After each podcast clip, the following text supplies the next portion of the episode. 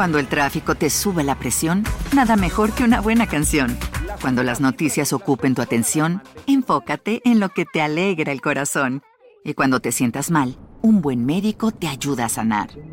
Sabemos que mantener tu salud es tu prioridad, también es la nuestra en Kaiser Permanente, donde trabajamos juntos para cuidar de todo lo que tú eres. Kaiser Permanente, para todo lo que tú eres. Kaiser Foundation Health Plan of the Mid-Atlantic Stay Inc., 2101 East Jefferson Street, Rockville, Maryland 20852. They have been to believe to have been inflicted by a man known to the family, but not a family relative. Tragically, there was nothing that could be done to save the woman. She was pronounced dead at the scene. The boy was taken to hospital, but sadly, nothing could be done to save him, and he later died at the hospital. Desde pequeños a todos nos suelen educar para hacer el bien, ayudar al prójimo sin juzgar y sin esperar nada a cambio. Pero, ¿qué sucede cuando la persona a la que ayudas es la que termina perjudicándote? Peor aún, ¿qué sucede cuando esa persona a la que ayudaste decide acabar con tu vida y la de toda tu familia?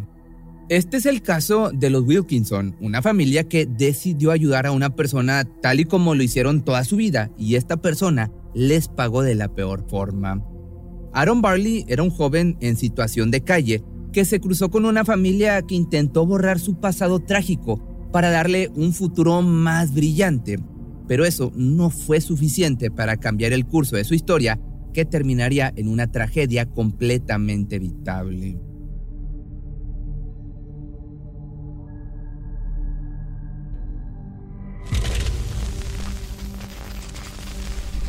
Aaron Dean Barley nació en julio del año de 1993. La vida de este joven fue marcada por la tragedia, incluso antes de llegar a este mundo, ya que fue hijo de una relación incestuosa entre tío y sobrina. Por otra parte, su padre era 19 años más grande que su madre. Era un empleado en una fábrica y su vida tuvo un abrupto final a los 56 años por culpa de un cáncer. Aaron tenía solo cuatro años cuando esto ocurrió.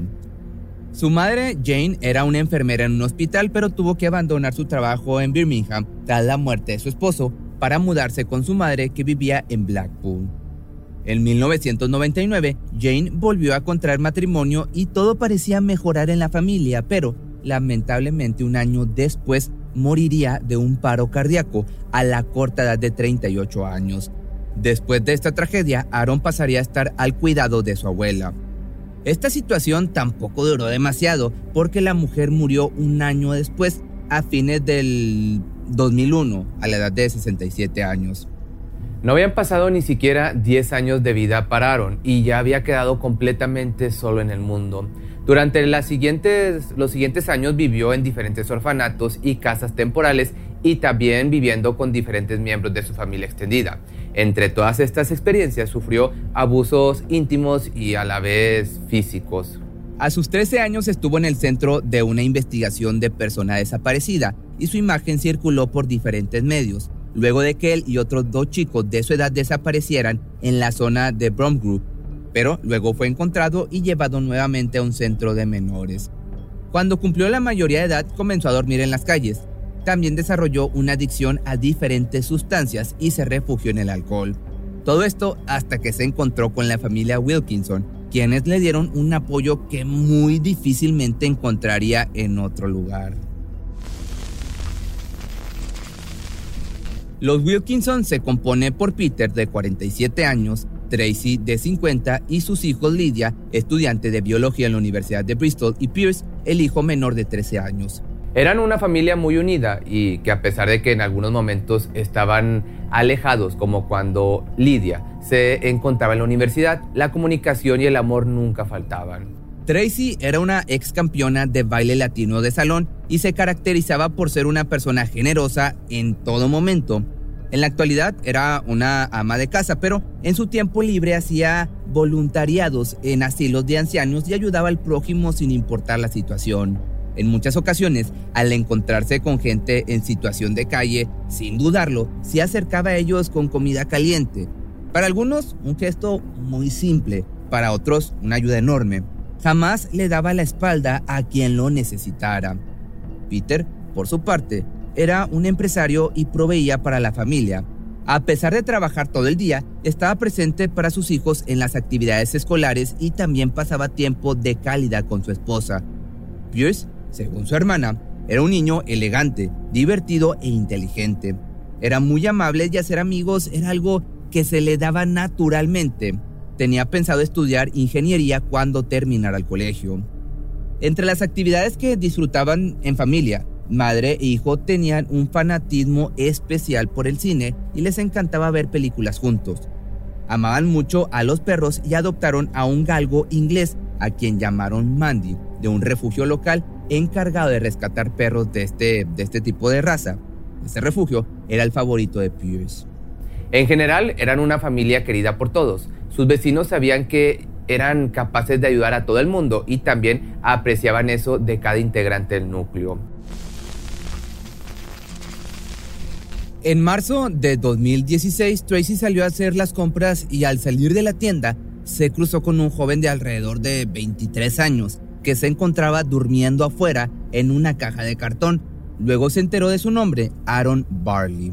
Tracy found him in a cardboard box outside Tesco's one day. Uh, picked him up, said, "Get in my car, and you're not going to sleep here anymore." Verlo en estas condiciones la hizo sentir mal y no pudo irse sin hacer algo. Entonces decidió llevarlo a su casa y que cenara con la familia. Tracy estaba decidida a mejorar la vida de Aaron y le ofreció su ayuda y apoyo en todo lo que pudiera presentarse. Al día siguiente, lo llevó con los oficiales de ayuntamiento y con ellos lograron encontrarle una habitación de hotel para que pudiera hospedarse. La mujer se encargó de que el joven todos los días tuviera un desayuno y una cena ya sea en algún lugar, en la habitación donde estaba o incluso en su propia casa. Wilkinson conversó en varias ocasiones con este chico, intentando conocerlo más y saber qué era lo que quería en la vida, en busca de formas para poder ayudarlo y mencionó que, en una de estas pláticas, Barley le había dicho que necesitaba que alguien le diera una oportunidad, un golpe de suerte. En ese momento, al escuchar estas palabras, Peter y Tracy tomaron una decisión le darían trabajo en una de sus empresas. Tracy se sintió tocada por las palabras del joven ya que ella misma había batallado en contra de una adicción y en ese momento, ya recuperada, se presentaba como voluntaria en el centro que la había ayudado a ella. En abril, Aaron comenzó a trabajar como empleado, pero en septiembre del mismo año, el joven se sinceró con la familia y les confesó que había recaído en sus adicciones. En el trabajo se estaba mostrando agresivo y tenía discusiones constantes con sus gerentes, por lo que Peter decidió dejarlo ir del trabajo y se alejó de la familia en buenos términos. Luego de alejarse la familia no tuvo más noticias de él hasta que a principios de noviembre lo encontraron durmiendo en la entrada de su casa. Aparentemente había estado durmiendo en la calle y se había metido en problemas ya que estaba seriamente golpeado. Tracy, como buena persona, por supuesto, no pudo dejarlo así. Lo hizo entrar en su casa y le preparó té. La familia estaba lista para volver a ayudarlo. Peter confesó más adelante que no le sorprendía que su esposa hubiese hecho estos esfuerzos para ayudar a alguien. Esta actitud era completamente natural en ella, pero a su vez, en una entrevista fue claro con respecto a esto. Desearía que nunca lo hubiese conocido desearía que mi esposa nunca lo hubiese visto. De igual forma, de su bolsillo pagaron un lugar para que Aaron pudiera quedarse y mientras tanto volvieron a comunicarse con el ayuntamiento para que lo asistiera en lo posible.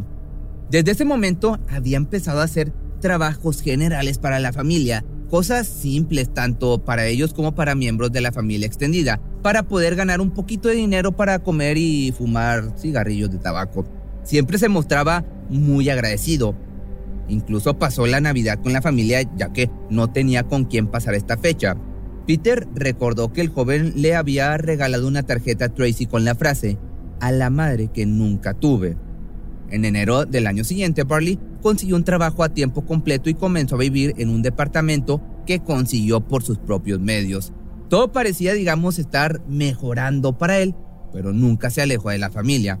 Una o dos veces por semana cenaba con ellos, pero luego la familia perdió contacto con este sujeto por completo. El 26 de marzo del año 2017, Lidia decidió llegar de sorpresa a su casa para celebrar el Día de la Madre. No se quedó mucho tiempo ya que tenía que presentarse en la universidad, pero este sería el último día que tendría con su familia.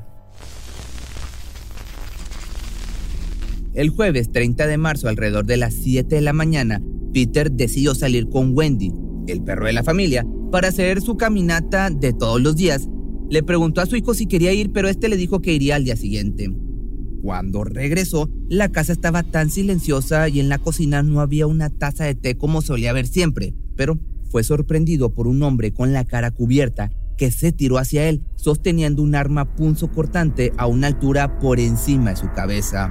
Así fue como acuchilló a Peter seis veces el hombre todavía oculto le dijo, muérete bastardo, mientras repetía los movimientos certeros para acabar con su vida. A pesar de los intentos del hombre por ocultar su identidad, para Peter era obvio de quién se trataba. Entre lo que podía decir, Peter simplemente comentó, Aaron, intentamos ayudarte, pero Aaron continuaba diciendo, muérete bastardo, pero con una rabia, con una ira. Al salir de la casa, el joven robó uno de los autos de la familia, el Land Rover, que manejó durante unos kilómetros antes de comenzar a ser perseguido por la policía y terminar volcado. El recorrido que hizo con la camioneta fue grabado por la propia cámara del vehículo y las cámaras de seguridad de las calles. Cuando Barley fue detenido, dentro del auto se encontró un cuchillo envuelto en una camiseta mojada. Peter, con la poca energía que le quedaba, logró llamar al servicio de emergencia mientras salía al jardín y colapsaba en una silla. Una ambulancia y los servicios de emergencia llegaron siete minutos después. Dos ambulancias y dos aeroambulancias más fueron despachadas con médicos de urgencia y paramédicos listos para atender y trasladar a las víctimas. Lamentablemente, para el momento en el que llegaron, Tracy ya no tenía signos vitales y fue declarada muerta en el lugar. Había sido apuñalada al menos 17 veces y se encontraba sin ropa en su habitación luego de haber sido apuñalada sobre su bata estando en la cama. Pierce, por su parte, tenía al menos ocho heridas de puñalada. Una de ellas fue tan profunda que prácticamente partió al medio su espina dorsal. Cuando fue encontrado por los médicos todavía seguía vivo, boca abajo y le costaba respirar. Tenía signos de haber intentado arrastrarse por el suelo fue llevado al hospital de niños de Birmingham, donde hicieron lo posible para salvarle la vida, pero lamentablemente no pudo luchar más contra sus heridas. Peter fue llevado al hospital Queen Elizabeth de Birmingham de urgencia para intentar salvar su vida. Officers and paramedics were confronted with an awful scene. A man, a woman, and a 13 year old boy were found very serious stab injuries. Lidia se encontraba, por otra parte, en la universidad cuando recibió una llamada de su novio para comentarle la noticia que había oído. En la ciudad de Stourbridge, alguien había decidido apuñalar gente. La joven entonces decidió googlear Stourbridge apuñalamiento y lo primero que encontró fueron imágenes de su casa, imagínate esta sorpresa, rodeada de cintas policiales Inmediatamente llamó a su novio para decirle que se trataba de su familia. Es mi casa, fueron apuñalados, es lo que la chica comentaba. Hasta ese momento Lidia no tenía idea de lo que había sucedido, pero aún en shock decidió llamar a la policía para confirmar sus miedos. Lo hizo desde la habitación de una amiga, quien la acompañó hasta que los oficiales se presentaron en la institución.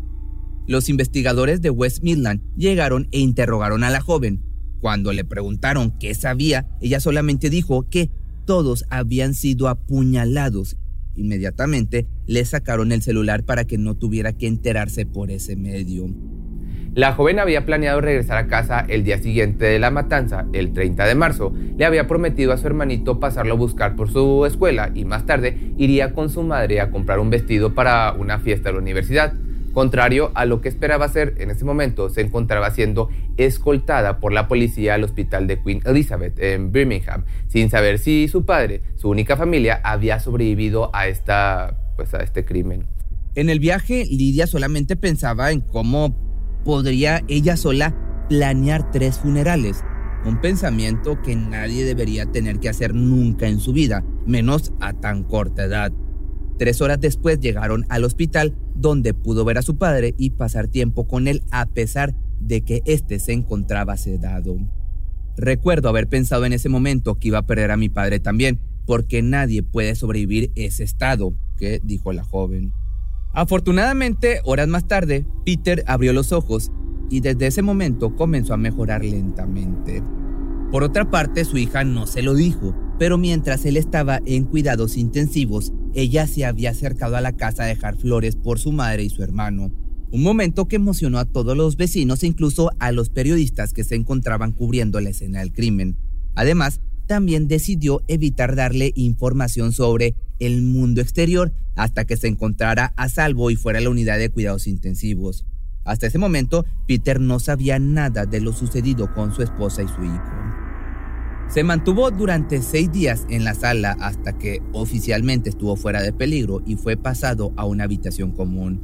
Ahí, todavía sufriendo dolores en las heridas, fue que se enteró de todo. Meses después se llevaría a cabo un funeral en conjunto.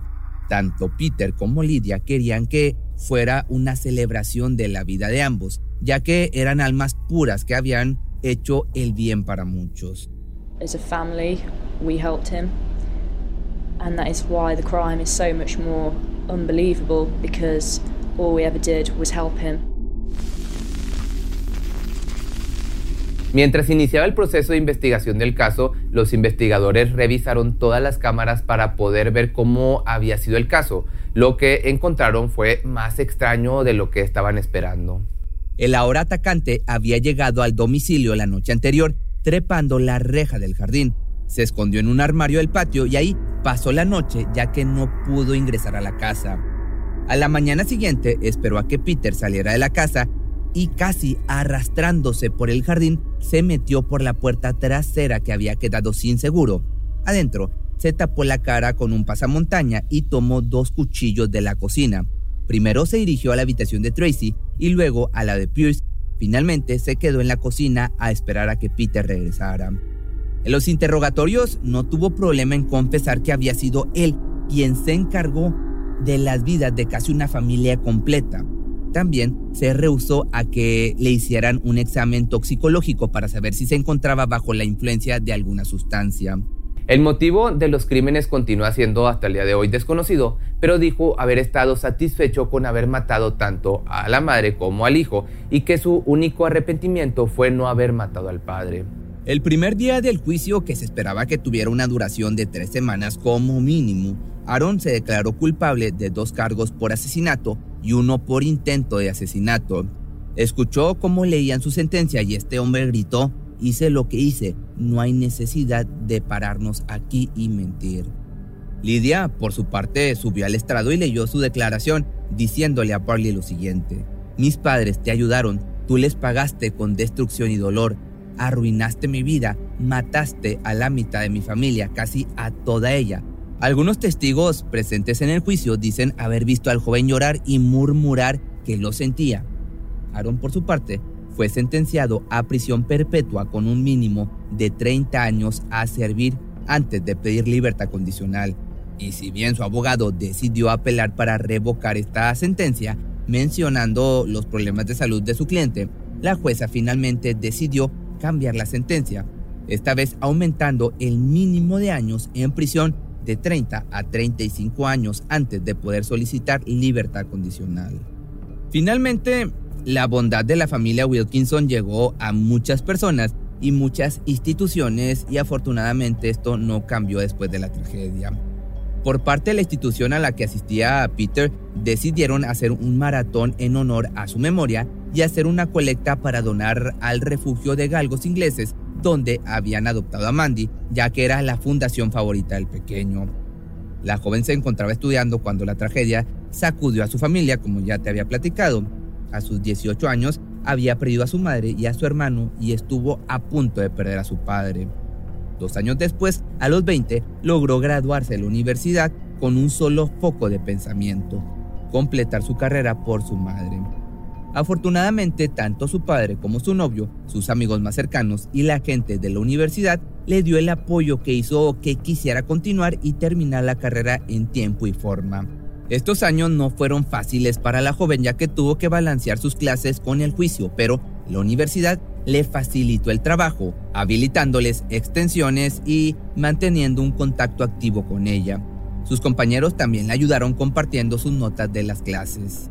En la ceremonia fue acompañada por su padre y fue un momento emocionante para ambos. La recién graduada aprovechó el momento para agradecer a la institución y a cada persona que la acompañó e hizo ese momento posible.